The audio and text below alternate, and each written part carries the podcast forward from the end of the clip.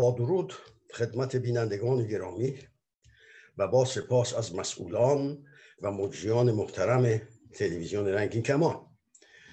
بخش دهم برنامه کسروی رو آغاز می‌کنم. در بخش قبلی تا اینجا رسیدیم در کنار کسروی که رئیس عدلیه زنجان شد. آگاه در زنجان با مشکلاتی فراوان شد. گردن و دماغ ملایان را به خاک مالید و یک سال تمام در آنجا بود. اول دی ماه 1301 رفت تا اول دی ماه دقیقا 1302 خب ادامه میدیم. در این میان رضاخان به قدرت رسید. 1302 عرض کردم. اول دی ماه 1302 ماه آبان رضا شاه رضا خان تا زمانی که شاه نشده خان میگیم با پوزش.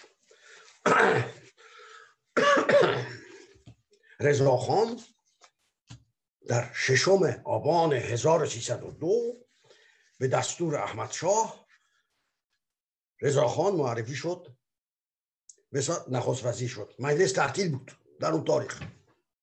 ششم آبان 1302 یادمون باش احمد شاه می‌خواست بره اروپا. همیشه اون علاقه من بود که بره در سیر و سیاحت خودش. از مسائل وطن غافل بود. علاوه بر این از قدرت رضاخان در حراس بود. رضاخان روز به روز پله های قدرت رو می‌رفت بالا. فرمانده کل قوا ارز کنم سپه سالار همه چی. تمام قدرت در اختیارشه. احمد شاه جرأت و قدرت مقابله با اون رو نداشت. هرچند که سید حسن مدرس ملای معروف تهران که نماینده مجلس هم شد و متاسفانه شیخ غزال حاکم خودسر عربستان اون روز خوزستان را عربستان می‌گفتند. در عربستان همه اینها به دنبال احمد شاه بودند. مدرس یک هدفی داشت شیخ غزال یک هدف دیگه داشت. مدرس از قدرت رضاخان در حراس بود و به راستی می‌خواست که همین سلسله قاجاریه برپا باشه تا دیکتاتوری در مملکت پیاده نشه. ولی شیخ غزال چون نگران بود که رضاخان اگر به قدرت برسه زندگیش تباه خواهد شد به همین دلیل از همون اول می‌خواست احمد شاه در ایران باقی بمونه و قدرت همین شیخ غزال رو هم در کنارش باشه تا بتونه از عهده رضاخان در بیاد. به حال شیخ غزال سعی می‌کرد به نحوی خواهیم دید. در همین برنامه در آینده خواهیم دید. می‌خواست به نحوی رضاخان رو از قدرت به سقوط بکشانه. بگذاریم. ششم آبان ماه 1302 احمد شاه رضاخان رو به عنوان صدر اعظم نخست وزیر انتخاب کرد. مجلس تعطیل بود. وگرنه باید معرفی می‌کرد به مجلس. دوازدهم آبان از ایران رفت بیرون احمد شاه. رفت دوباره عرض کردم سیر و سیاحتش گردشهاش در بواد بولون در خیابان شانزلیزه پاریس. خب از بخت بد شاه در همین عوام در همین فاصله ششم آبان. تا دوازدهم آبان فکر می‌کنم ششم یا هفتم یا هشتم آبان بود. یا روزی بود که احمد شاه از ایران رفت دوازدهم آبان. اگر حافظم یاری بکنه در همسایه کشور ایران مملکت عثمانی آتاتورک نامی قدرت رو در دست گرفت. خلیفه رو از قدرت به کنار زد. و خود شد رئیس جمهور. خب در نظر می‌گیریم که مجلس تعطیل رضاخان نخست وزیر شاه غایب و در اون کنار یک دیکتاتور دیگری نخست خودش رو رئیس جمهور اعلام کرده. بنابراین خارج از برنامه ماست در این مورد صحبت کردن. ولی این وسوسه بزرگی بود تا رضاخان برنامه جمهوری خواهی رو در مملکت پیاده بکنه. همون دو ماه بعد مسئله جمهوری خواهی پیش اومد. کاری ندارم. رضاخان در این مدت دو سال سوم اسفند 1299 کودتا کرده رضاخان امروز ششم آبان 1302 دو. ساله. در این دو سال علاوه بر های قدرت رو بالا می‌رفت. اصلاحات عمیقی را هم در تاریخ مملکت ما در سطح مملکت ما انجام می‌داد. اصلاحات بزرگی کرد و بعد از اون هم اصلاحاتش بیشتر شد. مرحله اول مسئله امنیت مملکت بود. خارج از بحث ماست باز تکرار کنم در آذربایجان در, خوزست، در خوزستان که بعدا شد در مازندران در گیلان در خراسان در سیستان در بلوچستان در کردستان. دانه دانه. گردن کلفتان رو سر جاش نشسته بود و به مملکت یک وحدانیت داده بود. مونده بود. عربستان که تا اون روز عربستان می‌گفتن. حالا خواهیم گفت چرا. رضاخان به فکر اون بود. روز در کسوی که در زنجان بود نامه ای به دستش رسید از وزارت عدلیه به این شهر خودش نامه رو نوشته و من از روش می‌خونم. در این نامه این نامه از طرف معاون وزارت عدلیه برای کسوی رسیده بود. در این نامه نوشته شده بود چون دولت حاضره چشم خود را فقط به مساده حقیقی ملت دوخته. و حتی الامکان مصمم است که در عوض کاغذ بازی اصلاحات مهمه اساسی بنماید. وزارت عدلیه هم در نظر دارد که در عربستان همون خوزستانه که از نقطه نظر سیاسی موقعیت مهمی دارد و محکمه آن باید از اشخاص وطن پرست ممیز و با تقوا حتما تشکیل شود.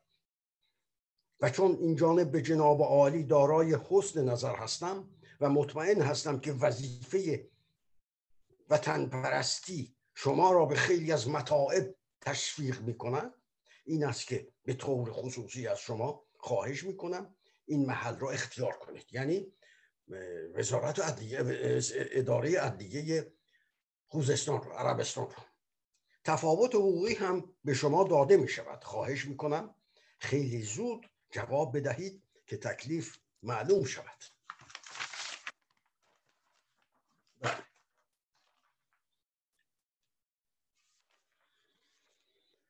کسوی در نظر گرفت که برگرده بره مرکز تهران و در آنجا شروطی داشت در مورد معمولیت بعدی این شرط هاشو در میان بذاره با عدلیه و بعد تصمیم گرفت که بره اگر قبول شد شرط هاش بره عربستان.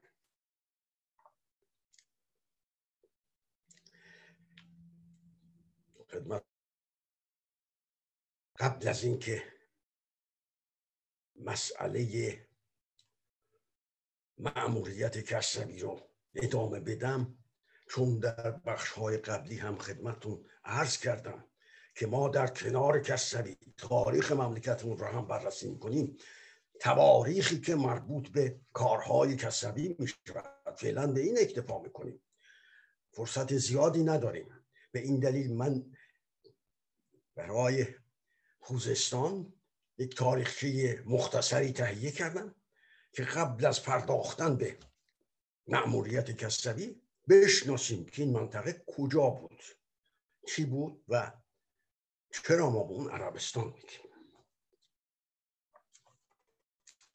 از نظر جغرافیایی برای این جوانایی میدم که ممکنه هنوز در خاطرشون نمیشه محدود میشه. اما عربستان اون روزی میگم تا زمانی که خوزستان شد. از شمال به شهرهای خرم آباد بروجرد و گلپایگان از خاور به شهر, به شهر کرد و بهبهان و از جنوب به خلیج فارس و از باختر به کشور عراق. وضع تاریخی آن هم من نوشتم اینجا. جلگه خوزستان در ازمنه قدیم به سوزیان مشهور بود. آن منطقه دهلیز کشورهای خاور زمین به شمار می رفت. یعنی از اونجا حرکت می‌کردند به کشورهای متفاوت از جانب سوی خوزستان. بزرگترین لطمه به عمران این منطقه تاریخ نوشته به وسیله اعراب وارد شده است. بنابر اسناد قدیمی خوزستان در قسمت غربی ساتراپی پرس قرار دارد و نام سابق آن سوزیانا بوده و مطابق کتیبه داریوش اوجه و یا خوج نامیده می‌شد اسم اون در دایره المعارف فارسی خوزستان به معنای سرزمین خوزی ها یا خوزی ها آمده است. شهر اهواز نیز از این واژه نام گرفته. همونطور که باز هم اشاره کرده بودم حضورتون قبل از اینکه مطلب را ادامه بدم به منابعی که من به اونها اشاره کردم حضور عزیزان بیننده معرفی می‌کنم تا اگر علاقمند شدن مطالعات خودشون رو در این باره ادامه بدن به این منابع مراجعه کنن. البته منابع فراوانه. من به اون منابعی که من اشاره کردم در اینجا حضورتون عرض می‌کنم. یکی از این منابع کتابی است به نام تاریخ 500 ساله خوزستان. این کتاب رو خود روانشاد کسروی نوشته. کتابی است منحصر به فرد تقریبا. کتابی است که در مدت 17 18 ماهی در خوزستان معمول فیش های این کتاب رو تهیه کرده بررسی کرده منابعش رو تهیه کرده تا برگشته. یک چنین کتابی که من اینجا 272 صفحه می‌بینم و کتاب عمیق. کتابی که با قلم ساده قلم شیبا نوشته شده و با موقعیت عربستان رو که به نام خوزستان بود در اصل در اینجا نوشته. در این کتاب تاریخ 500 ساله شو نوشته. تاریخ 500 ساله به این علت نوشته شده که از زمان شاه اسماعیل اول خوزستان تا اون تاریخ خوزستان بود. برگشت شد عربستان. حالا خواهم اومد. چرا؟ به چه دلیل شد عربستان؟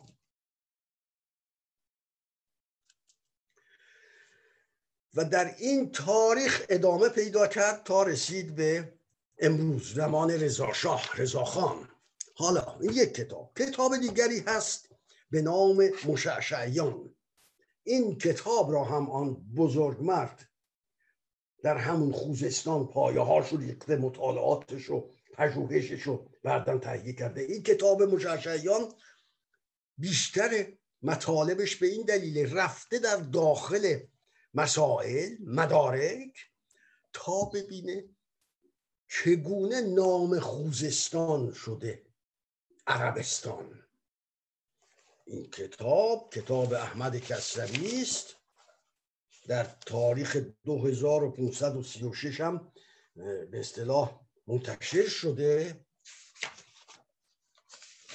و کتابی است پروار. به بینندگان عزیزم پیشنهاد می‌کنم که این کتاب رو بخونم.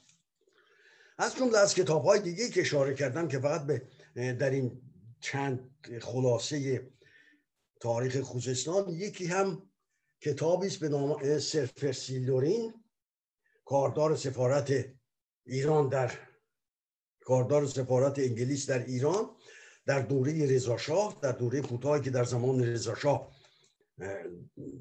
به اصطلاح کاردار بوده. درست همزمان با مطالبی مربوط به شیخ خزعل بوده با خوزستان. خاطراتش نوشته کتابش نوشته.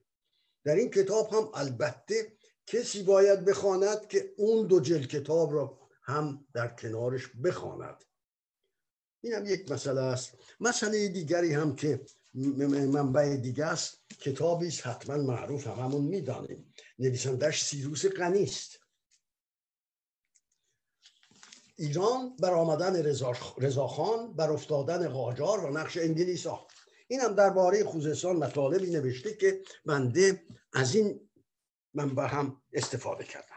به هر حال میگذرم به ادامه میدم به تاریخ خوزستان.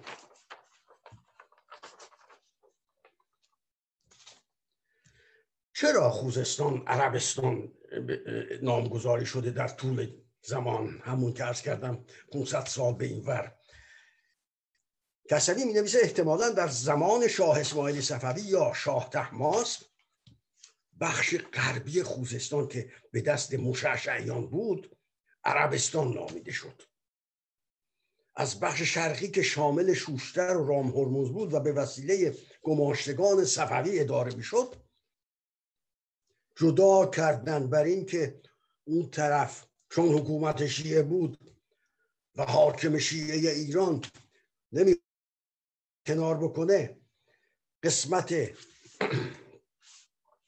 غربی رو دادن به این آقا قسمت شرقی رو خودشون حاکم فرستادن. همین آقای مشعشعیان به اصلاح شیخ محمد با خواهم اومد خدمتتون. کسی بود که ادعای امام زمانی می‌کرد. پس از اون پسر شیخ محمد هم حتی اول امام زمانی بعد ادعای خدایی کرد. این واقعی امام زمان. در دین و مذهب ما مصیبت هایی برای مملکت ما و مردم ما به وجود آورده. بله به هر حال ادامه میدم. از بخش شرقی که شامل شوشتر و رام هرمز بود و به وسیله گماشتگان صفویه اداره می‌شد بازشناخته شد یعنی جدا کردن و تا آخر دوره صفویه و شاید تا زمان نادرشاه نظر کسریه همه خوزستان را عربستان نمی گفتند همه خوزستان رو عربستان نمی گفتند یه منطقهش عربستان بود که ارز کردم یه منطقهش هم خوزستان نامیده می شد اطلاق نام عربستان به همه این سرزمین بعد از زمان نادرشاه افشار بوده. نظر کسریه احیای نام خوزستان در سال 1302 به دستور رضاخان این مرد بزرگ تاریخ ما علا رغم تمام اشکالاتی که داشت ولی به ایران خدمت کرده به دستور اون انجام شد. همین خوزستان تنها اگر این کار می‌کرد باز برای ما قابل احترام بود. خب برای اینکه بگیم کی عربستان شده کسری می نویسه که در سال 23 شمسی همون که اشاره کردم سید محمد مشعشع که مدعی امام زمانی کردید با لشکری از اعراب و اشایر عرب بر هویزه دست یافت و آن منطقه را از آن تاریخ به نام عربستان معروف کرد. کسری در تاریخ 500 ساله خوزستان نوشته صفحه 21 همون که اشارش رو نشون, نشون دادم کتاب خدمتتون. چنانچه در گذشته نیز گفته شد از این نام تا سال 1302 که خوزستان شد به نام عربستان استفاده می‌کرد در تمام دنیا به نام عربستان معروف شد. رضا خان خدمت بزرگی کرده. عربستان که شد خوزستان که ببخشید. که وصل شد به خاک ما دوباره منطقه پربار و زرخیزی بود که به داد ملت ما رسید. به هر حال در زمان ناصر شاه میگه شلوخ جدیدی در خوزستان قدرت را به دست گرفتن به نام مشایخ محمره که به وسیله شخصی به نام حاج جابر فرزند حاج یوسف بنیان گذاشته شد. همین شیوخ به دنبال فتح هرات به وسیله سلطان مراد. وقتی فتح هرات هرات فتح شد در زمان ناصر شاه انگلستان مخالف بود. آقای انگلستان مخالف اون بود که پای دیگران به هندوستان برسه. آقای انگلستان ببخشید من با این لحن میگم برای که واقعا گردن کلفتی می‌کردن این دوتا کشور روسیه و انگلیس. از ایران خواست که برگرده. هرات مال ماست. نمی‌خواست انگلستان. چون ایران مخالفت کرد قوا وارد کرد به خلیج فارس و از اونجا هم وارد مملکت شد. در این جنگی که اتفاق افتاد همین آقای حاج همین آقای حاج جابر به جای اینکه حاکم عربستان بود از سوی ایران. به جای اینکه کمک به ایران بکنه به انگلستان کمک کرد. از این تاریخ جزو همراهان نزدیک انگلستان شد.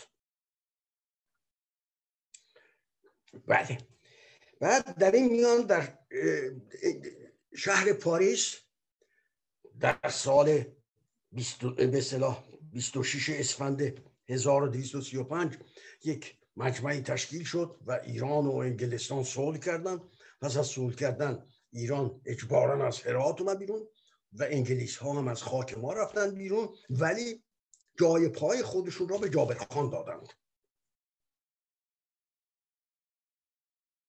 از این سو در طول سلطنت چهل ساله ناصرالدین شاه مشکلی در اونجا وجود نداشت. آقای جابر خان حاکم اون منطقه بود. اسم اون منطقه عربستان بود. مالیات های منطقه که مالیات عظیمی بود. خواهیم رسید به اینجا که چه درآمد کلانی داشته. مالیات های اون منطقه بیشتر به وسیله همین سلاطین عربستان جمعآوری می‌شد و به ایران فرستاده می‌شد. کسبی می نویسه که در این زمان اشایر عرب در خوزستان به چند بخش تقسیم می شدن و هر بخش شیخ جداگانه داشت. از کعبیان گروهی از محمره تا احواز نشیمن داشتند و شیخ آنان همون که ارز کردم شیخ جابر بود. گروه دیگری از کعبیان ساکن فلاحیه بودند و شیخ جداگانه داشتند به نام شیخ المشایخ. اشایر هویزه و اطراف آن نیز در اختیار خاندان مشعشع بودن از مشعشع هم گفتیم. ملتی که در جنگ های ایران و انگلیس ارز کردم جابر خان کمک به انگلستان کرده بود در سال 1223 اختیار برخی دیگر از اشیره هایی که انگلستان روش قدرت داشت به دست جابر خان سپرده شد. قدرتش بیشتر بود. من این تاریخ رو میگم مجبورم بگم حضور شما تا روشن بشه که رضاخان چه چیزی رو گرفته برای مملکت با بله. ده سال بعد در سال 1246 ناصد شاه هم رتبه ای به این آقا داد این رو کرد سرتیب سرتیب ارتش سرتیب نظامی. حاج خان به مدت سی سال در منطقه در منطقه خوزستان حکمرانی کرد و در سال 1260 مرد. این حاج سه تا فرزند داشت شیخ محمد شیخ مزعل و شیخ خزل. دومین فرزند جابر پس از مردنش قدرت رو در دست گرفت و تمام مزایای پدرش رو هم در اختیار گرفت. در زمان او هم همچون پدرش وصول مالیات های کشور در اختیار او بود.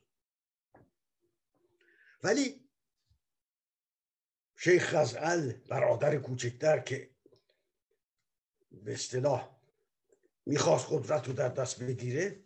برادر بزرگترش رو کشت و جاگزین اون شد. یعنی دلیل به این شیخ خزعل به نام برادرکش هم در تاریخ ایران معروف است. و جالب است که سید حسن مدرس از چنین شیخی حمایت می‌کرد. گفتم چرا؟ پس از کشتن شیخ خزل کشته شدن شیخ مزل به دست شیخ خزل مزفر نشاه کلیه القاب و نشانهایی که مربوط به مزعل بود و جابر خان بود در اختیار این آقا گذاشت. وقتی این به قدرت رسید آقای شیخ خزل نماینده های فرستاد به کنار امین السلطان و نفوذ کرد در به اصطلاح گروه امین السلطان. و اطمینان او را در دست گرفت و این امین السلطان به هر دلیلی که من نمی‌دانم نمی‌تونم بیش از این بگم با شیخ خزعل همراهی می‌کرد. به قدرت اون افسوس امین السلطان صدر خیلی قدرتمند کشور ما بود. سه پادشاه صدر کرد براشون ناصرالدین شاه مظفرالدین شاه و بعد محمد علی شاه. و یک چنین آدمی حامه شیخ خزل شد. این شیخ خزل روز به روز بر قدرتش اضافه می شد در مدت هشت سال تاریخ مشروطیت کشور ما که مملکت آشوب بود در مدت در مدت هشت سال اولین آشوبش از در تاریخ 1908 اتفاق افتاد که مملکت. بمباران شد. به اصطلاح مجلس شورای ملی باران شد. قبل از آن در 1907 قراردادی بسته شد بین روسیه و انگلستان که کشور ما را بین خودشون به اصطلاح تقسیم کردن بدون که کوچکترین اطلاعی به ما داده باشند روسیه در شمال قدرت گرفت و انگلستان در جنوب مملکت ما و همین توپباران مجلس ما نتیجه حمایت روسیه روس ها بود از که انجام رسید. در این مدت هشت سال بعد از اون ما می‌دونیم که تا هزار و خدمت رو از کنم که هزار و دیویست و نود و دو. هزار دیویست و نود دو که مجلس دوباره درش بسته شد به وسیله یفریم خان این شیخ خزعل تنها مونده بود. کسی به کارش نمی رسید و قدرت روز به روز قدرت می گرفت و از زمان جنگ اول این شیخ خزعل یک دیناری به کشور ما از این مالیاتی که می گرفت نمی‌داد. همش اندوخته می‌کرد برای خودش. کشور ما که در اون تاریخ در فخر و بدبخت زندگی می‌کرد. و در همین دوره هشت سال بود که خزعل سر از اطاعت کشور ما برداشت و به اطاعت و نزدیکی انگلیسی ها شد. در اواخر دوره قاجار حکرانی خزعل شامل قدرتش آبادان و محمره و فلاحیه و هویزه و احواز و سرپرستی همه اشایر عرب و ایلهای لور خوزستان بود. مالیات همه این مناطق در کنترات همین آقا بود. و از این همه مالیات دیناری به دولت ما پرداخت نمی کرد و جداسری کرده بود. خودش رو مستقل از ایران می‌دونست. کسدی راجب در این کتاب که ارز کردم حضورتون راجب قدرت مالی این شیخ اشاره کرده.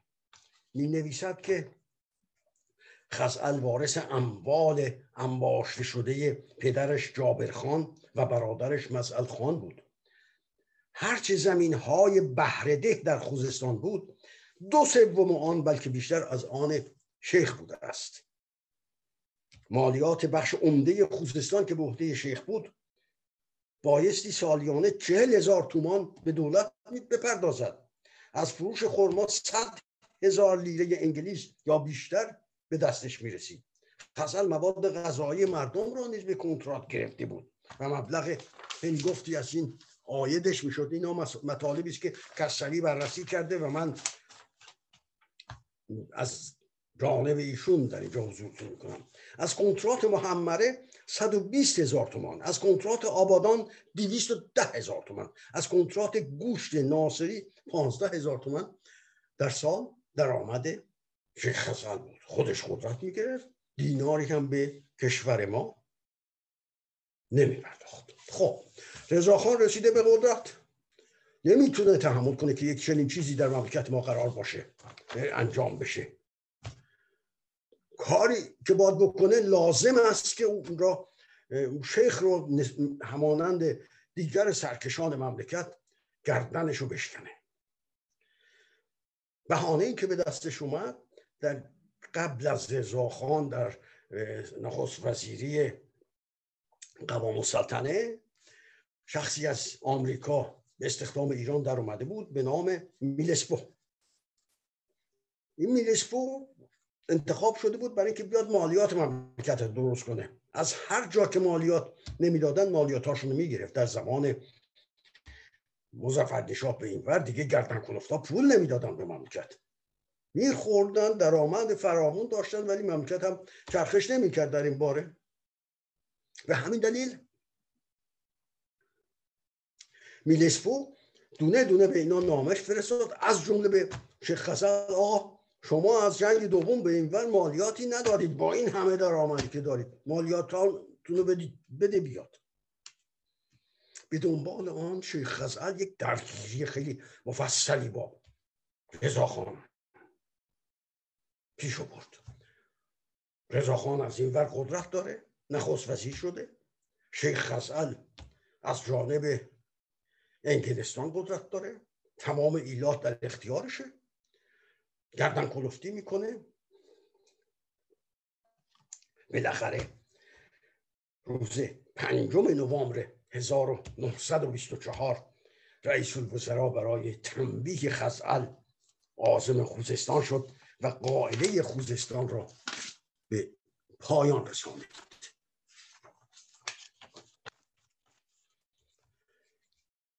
در خاتمه این بحث برای به خدمت شما برای اینکه روشن بشود که چه کسی بر خوزستان ما حکومت می‌کرد آن مطالبی رو که چکیدش خیلی کم. تاریخ نوشته در مورد وابستگی این آدم به کشور انگلستان حضورتون بازخوانی می‌کنم. در سطوری از کنم که نامه هایی که شیخ خسال به کنسول احواز نوشته در سطورش در فرازهاش میاد که شرط اول من این است که یک نفر سرباز ایرانی در عربستان نماند. ببینید چجوری مجزا کرده چجوری از ایران وحشت داره و چجوری جدا شده از ایران. زیرا مادامی که نظامیان ایرانی در اینجا باشند موجب اختشاش و اختلال هستند. گویی گویی کم نیست و حقیقتا وقتی سلطان اونجاست خودش رو مستقل می‌دونه نظامیان ایران براش بیگانه هستن. مزاحمش میشن. در جای دیگر از این نامه می‌خوانیم نوشته که مکرر می‌گویم تا زنده هستم مصالح دولت انگلیس را حفظ می‌کنم. و خدمات من به آن دولت که به آن افتخار دارم برای آنها مخفی و پوشیده نیست. در عدالت و حاضر شدن دولت انگلیس برای کمک و مساعدت من همه نوع امیدواری دارم. و بالاخره در آخر این نامه ای چنین استقاسه ای چنین درخواستی می نویسد من هم به دولت انگلیس متوسل می شوم که کمافی سابق بر طبق مواعید و قرارداد مرا حفظ نماید. بنده قسمت دهم سخنانم رو در اینجا به پایان می‌رسم. میرسونم. یه مقدارم بیشتر شد اشکالی نداره ولی بس. از جانب من تصور می‌کنم که لازم بود که گفته میشه. بقیه مطالب, را مطالب خودم رو می‌ذارم به بخش یازدهم. روزتون بخیر. و با سپاس فراوان از شما.